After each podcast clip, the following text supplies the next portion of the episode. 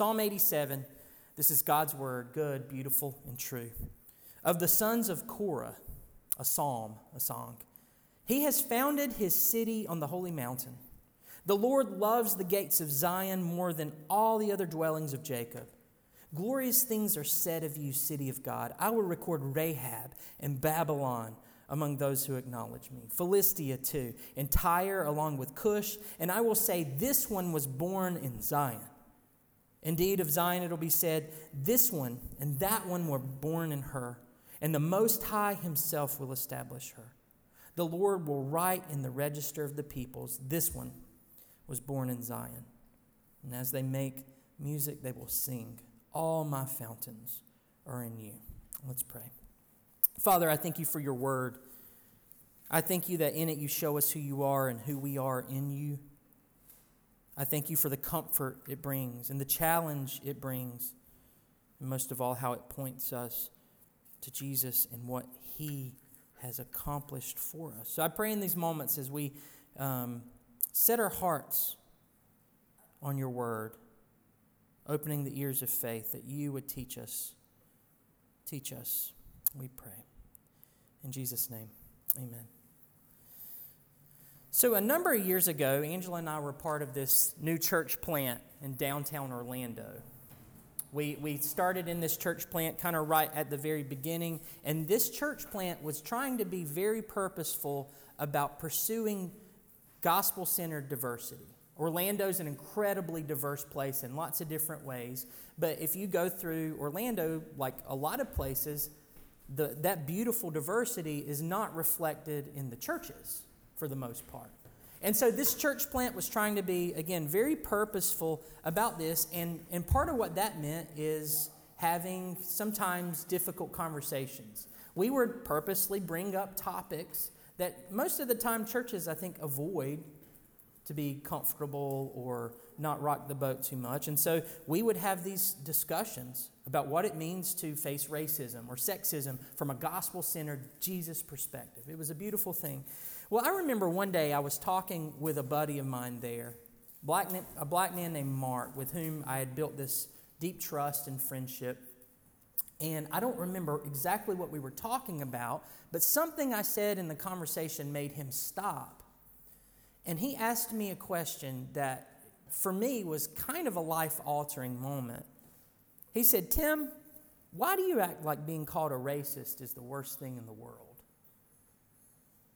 And I was a bit flabbergasted because, if I'm honest, the worst thing in the world that I think I could be called, the thing that would make my heart sink, was being called a racist. He was right. I did think it was the worst thing in the world.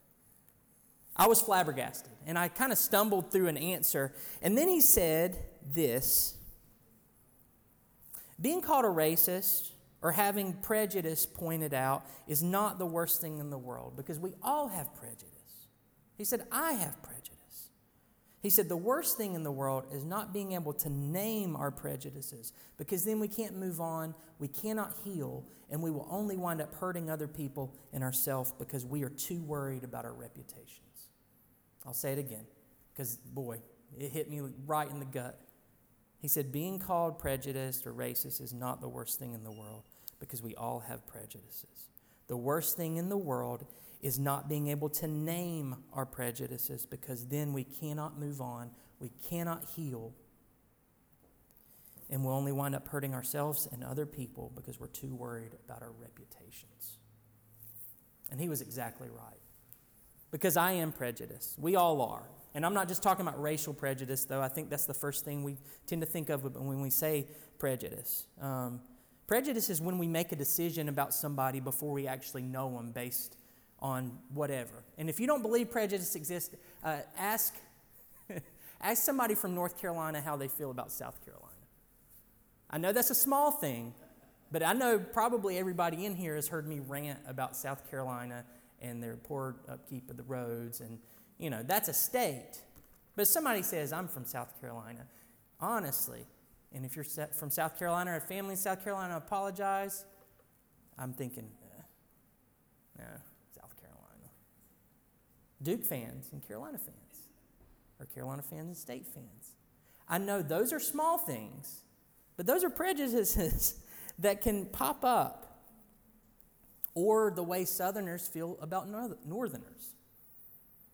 If somebody walked in this door right now and they had a thick Boston accent, like Cocky's Boston accent, you would make decisions about them in your mind, whether you realize it or not, before you had a, a, a, single thing to say to them, before you found out anything about them. And if you went up to Boston and you started walking around saying ain't and y'all, same thing would happen. Where we have these prejudices. Now, some of those prejudices are a little more dangerous. Um, racial prejudices, for instance, but um, sometimes middle class folks have prejudices against people in poverty. Some people from one part of town that live on one side of the tracks or one side of the highway, they have prejudices about people who live on the other side. It happens. People who live in cities can have prejudices against people who live in rural areas and vice versa. You may have a prejudice against people who have certain types of jobs. So they, they say, Oh, what do you do for a living? I do this. And your mind goes, uh, You know what I mean?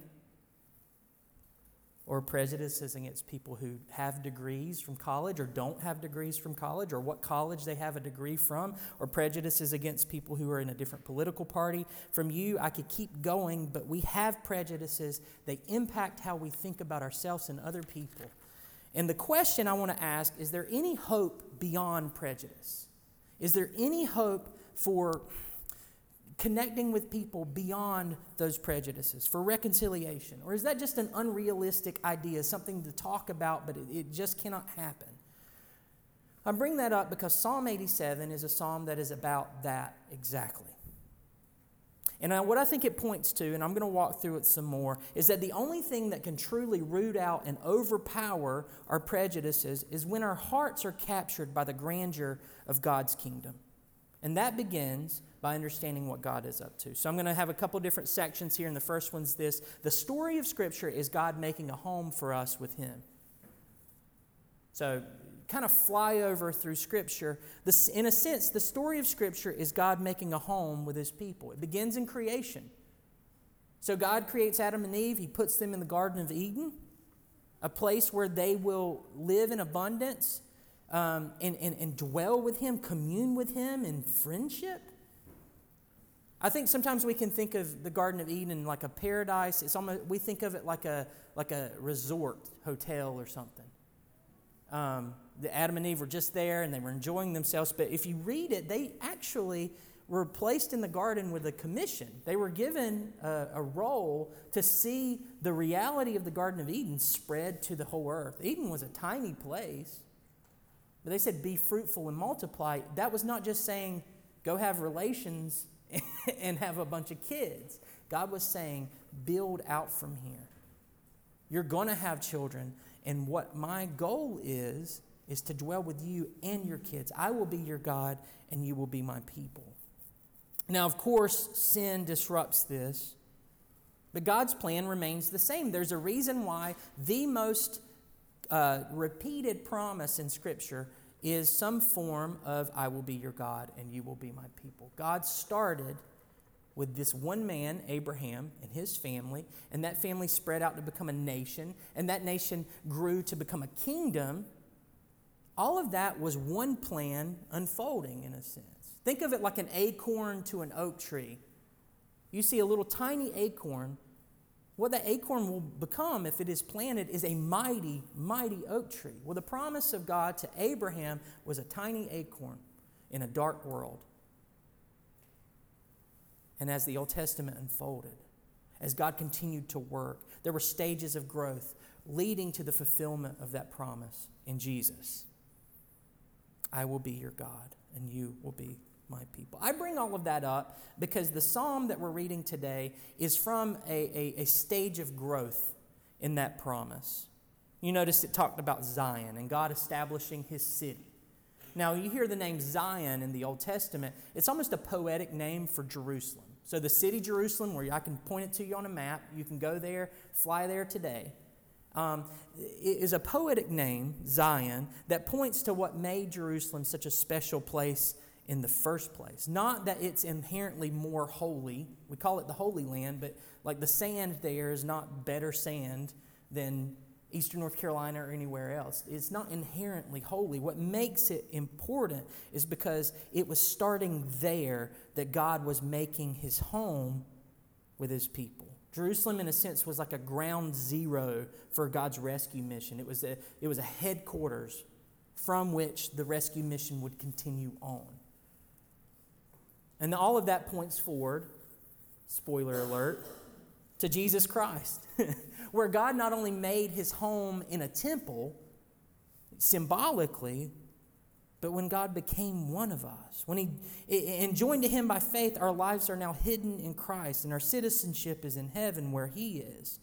And all of this is preparing our hearts for the culmination of God's work, his making his home with us in a renewed heavens and earth where the world is healed and renewed. That's kind of an overarching thing that can, I think, give us some perspective of what's going on here.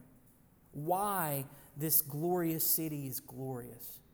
Not just because it's a really great city, but because this is where God is operating and continuing to work to make his plan happen, to build a home where he will dwell with his people in grace. And so when we, we read Psalm 87, it's at a time before Jesus has come into the world. God has established Zion, uh, Jerusalem, as this capital city. Um, and knowing all of that, knowing all of that background, is what makes this psalm so profoundly shocking, which is what I'm coming to next, because it is really shocking. God welcomes us home. Verse 3 begins to speak about glorious things of God's city and this home that God is building. It tells us glorious things. And specifically, it tells us who is invited to call Zion their hometown. So it starts speaking about lots of different people. And this list, friends, because we are not uh, Israelites in the year 600 BC, it can be lost on us, but this list is shocking. This list is shocking. It's almost like somebody was making a list of the people they would least expect to say, Zion's my hometown. What God is about is what I'm about. So let's walk through the, the, the, things listed here. The first one's Rahab. Rahab is a poetic name for Egypt. If you've seen Charlton Heston's The Ten Commandments or you've read through Exodus, you know very well that Egypt was the kingdom that had held Israel's ancestors in bondage. This is not a friend, this is a profound historical enemy. But this is listed as someone who can say, Zion's my hometown. That God is going to say, this one right here, Rahab, was born in Zion. This is their hometown. The next one's Babylon. At the time this psalm was being written, Babylon would have been the greatest present threat. It was the current enemy where Egypt was a foregone enemy of their ancestors in the stories that Israel would tell to one another and God revealed in Scripture, Babylon was the enemy at the gates, in a sense. These are the bad guys in their mind. Next is listed Philistia. Philistia, uh, that's the Philistines. That's probably the, the, the, the most constant national threat that the Israelites had. They had warfare with the Philistines for hundreds of years. Goliath, from David and Goliath fame, Philistine. Then it mentions Tyre. Tyre was a kingdom that was kind of like uh, northwest of Israel, and it was the primary source of the worst idolatries that were at work in Israel for throughout its history. It was the kind of biggest cultural threat, in a sense. The false gods that infected Israel came from Tyre or belief in them came from Tyre. And then it mentions Cush, which is Ethiopia. Now, we don't have a lot of history between Israel and Ethiopia as far as warfare, but if you were an Israelite, probably the furthest place you could think away from you would have been Cush. Like that's far distant land, not a other side of the world in a sense. Again, it's like a list of people that an Israelite would least like to see and least expect to see welcomed home alongside them. But there it is. Right here in Scripture, Psalm 87, God is telling the Israelites that what He is doing is building this home and He is swinging the gates of that house open as wide as He wants to. And it's His kingdom, and He decides who's in it. It's His home, and He, he decides who's invited to live there. And what we see here is that the kingdom that God is establishing is a diverse place. It transcends and it even undermines the prejudices that, are, that would, are, would have been active in the heart of an Israelite at the time. And this tells us something important, especially in our world where diversity is a catchword. You, you see it everywhere. People say diversity, diversity. It can almost feel like a fad, but here, diversity is God's idea. It is part of His beating heart and His plan to unite people together under Him. And His kingdom will extend beyond the narrow confines of national Israel. It will extend beyond the resistance of Egypt or Babylon or Philistia or Tyre and even all the way to Cush, the other end of the world. Now, I want you to imagine something. We're going to play act here. Imagine that you are an Israelite and you are at the temple involved in worship the first time this song is sung.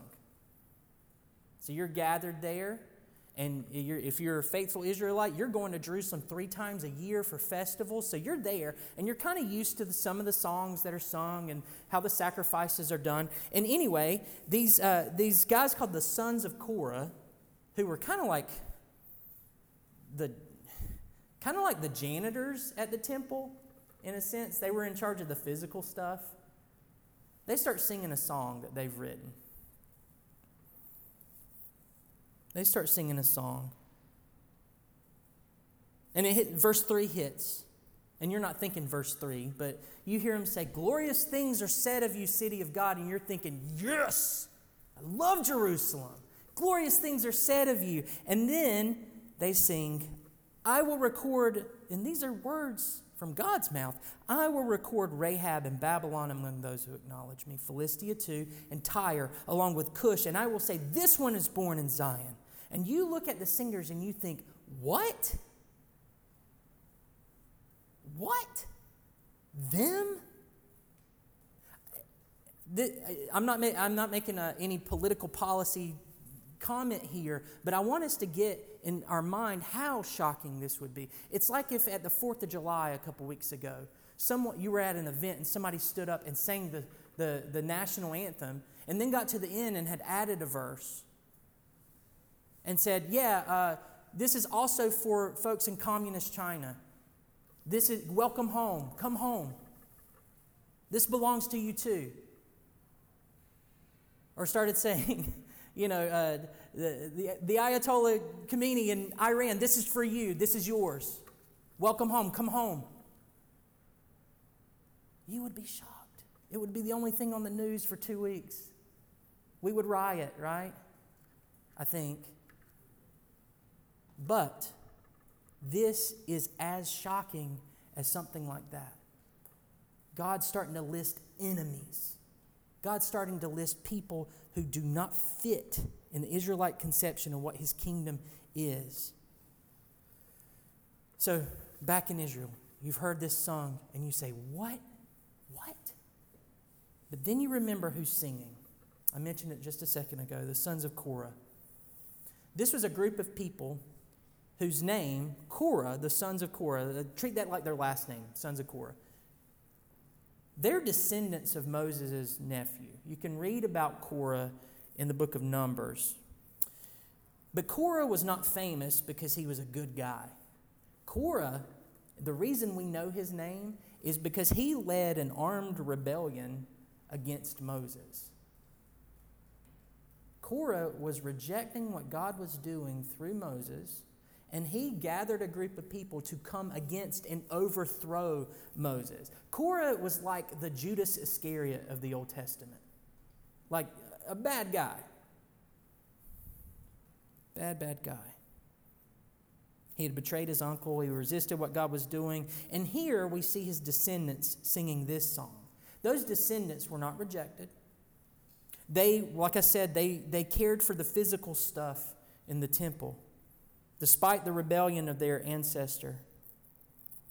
They had, place, they had a place there in God's household, quite literally.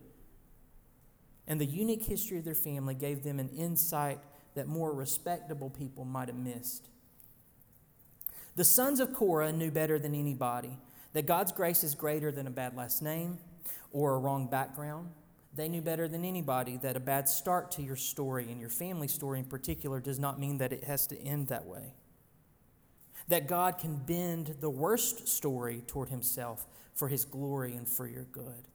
That just like the sons of Korah went from being the descendants of a wicked man to the writers of Scripture that we are reading today, we can go from the long shadows of our histories, the unbroken cycles of abuse, the scars of other people, and even our own sin to find our all in Jesus. The sons of Korah and their unique history uniquely equipped them to be able to lead God's people in seeing the grandeur of what God was doing, to show them, to show us a picture of what God is up to, so that the prejudices at work in their hearts and in our hearts can lose their power. Because if God has made a home and welcomed people profoundly different than us, how can we hold on to our prejudices anymore? Jesus is too wonderful. He's too wonderful for us to hold on to him when they're dragged out into the light. We have to let our pre- prejudices be put to death by Jesus. Because God is healing us and He is preparing us to rejoice in the glory of His kingdom. And that's the welcome. God is making His home here, not for condemnation, but for grace. And the doors have been flung open to welcome us, no matter our background, home. And that brings me to my last section. God invites us to sing. God invites us to sing. Psalm 87 is not God asking his people to simply shut up and pretend that slavery in Egypt wasn't bad or that Babylon wasn't a threat or whatever. It's also a call to repentance. Egypt cannot find their name written in Zion and still trade in slavery. Babylon could not continue to decimate people and find their hope in God. So this isn't, this isn't God winking at the reality of what all those uh, nations listed have been.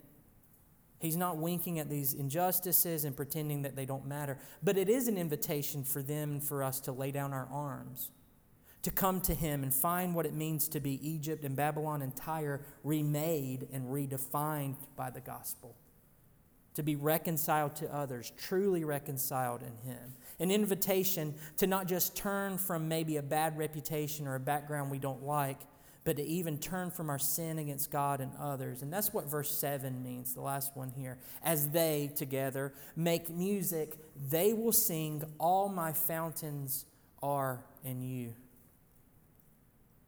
The call to us is to come to God and find in Him our all. To hear this welcome, to sing this song, All my fountains are in you. You are the source of every good thing. Your grace is my strength and my nourishment to find Jesus and in Jesus a love that's stronger than our prejudices, a love that's more beautiful than our sin is ugly. Now, this morning, maybe you have prejudices against people who look different than you different skin color, people that have tattoos or don't have tattoos, people that have piercings or don't have piercings. Maybe you have prejudices against people who have what you think are crazy hair colors or haircuts, or they wear clothes that you think are ugly or immodest. The invitation for us is to allow Jesus to put those prejudice, prejudices to death, to open our eyes to see the beauty of his kingdom. Maybe you have prejudices against people who live in poverty or have had to do things to make ends meet that you think, I would never do that. Maybe you have prejudice against people with drug and alcohol addictions. Maybe you have a prejudice against people who have been divorced or people who have desires different than you. Allow Jesus to put those prejudices to death and open your eyes to the beauty of his kingdom. Maybe you have prejudice against people from other countries than you, from different political parties from you, eh, whatever it may be. We have to allow Jesus to put those prejudices to death and to open our eyes to the glory and reality of his kingdom. And here's the good news, friends Jerusalem, as a physical location of God beginning his work, pointed forward to Jesus. Jesus, who came to be one of us. Jesus, who came to take our sins. Jesus, who walked in our steps. Jesus, who faced down and defeated death and rose in victorious life and in turn gives us that victory. Jesus, the one to whom this idea of Zion was pointing all along. So now God has made his home with us not at one physical location in the Middle East, but throughout the world. And his kingdom spread to every tribe and tongue and nation. We are people whose home is with God, it's where we belong. That in Jesus, we are those who are called from wherever we are and whoever we are to find our all in Him. That we can look to Jesus, the one who called a wide variety of people to follow Him women, men, children, fishermen, tax collectors, widows, the poor, the rich.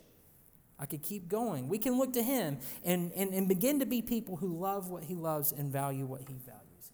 Now, I'm bringing all of this up because we are here in Dunn, North Carolina, and we are called to this place to live out the reality of God's kingdom as well as we can together here. A church is almost like a, a, a or should be almost like a, a movie trailer for the kingdom of God. The grandeur of the kingdom of God, people should be able to look to the church and say, I see it. I see it. I bring all this up because Dunn is a diverse community in a lot of ways. It's diverse racially, it's, it's diverse economically, it's diverse generationally. So, as we are looking toward the future, and we are hoping to build something by God's grace that will be here as long as human beings are in this area, let's begin to step into what this can mean as a church, to be somewhere where that beautiful diversity that God has created is reflected. Let's begin to pray about topics that affect the broad range of our community. Let's be a place where um, hard conversations can be had and blind spots revealed, but we're not angling or worried about a verdict passed, like I talked about before, where we're not thinking the worst thing that can happen is I'm identified as prejudice. These are not scary things. Because the person who's working on our heart is Jesus, who's already shown how much he loves us. We can face all this without guilt, without shame, because all of our fountains, all of our good is found in Jesus. So let's be people who find our home in Jesus and find our welcome in Him, and people that hold our door open for this city, people who fling the doors of the kingdom open and say, Welcome, come home to this weary world. Let's pray. Father, I thank you for the hard truth that you spoke to us this morning. I pray, Lord, that we would be mindful of our desire to um, uh, not open our eyes to the wideness and the grandeur of your kingdom, but that you would move upon us that we would see it as a beautiful and a wonderful thing. I pray that you would protect us too against people who make diversity an, idol, an idol that we would not see something like diversity as something that is at odds with the truth that you've given us. Cause us to love your gospel, to love your truth, and to love how you will manifest your kingdom and grace here. Prepare our hearts to be a part of it.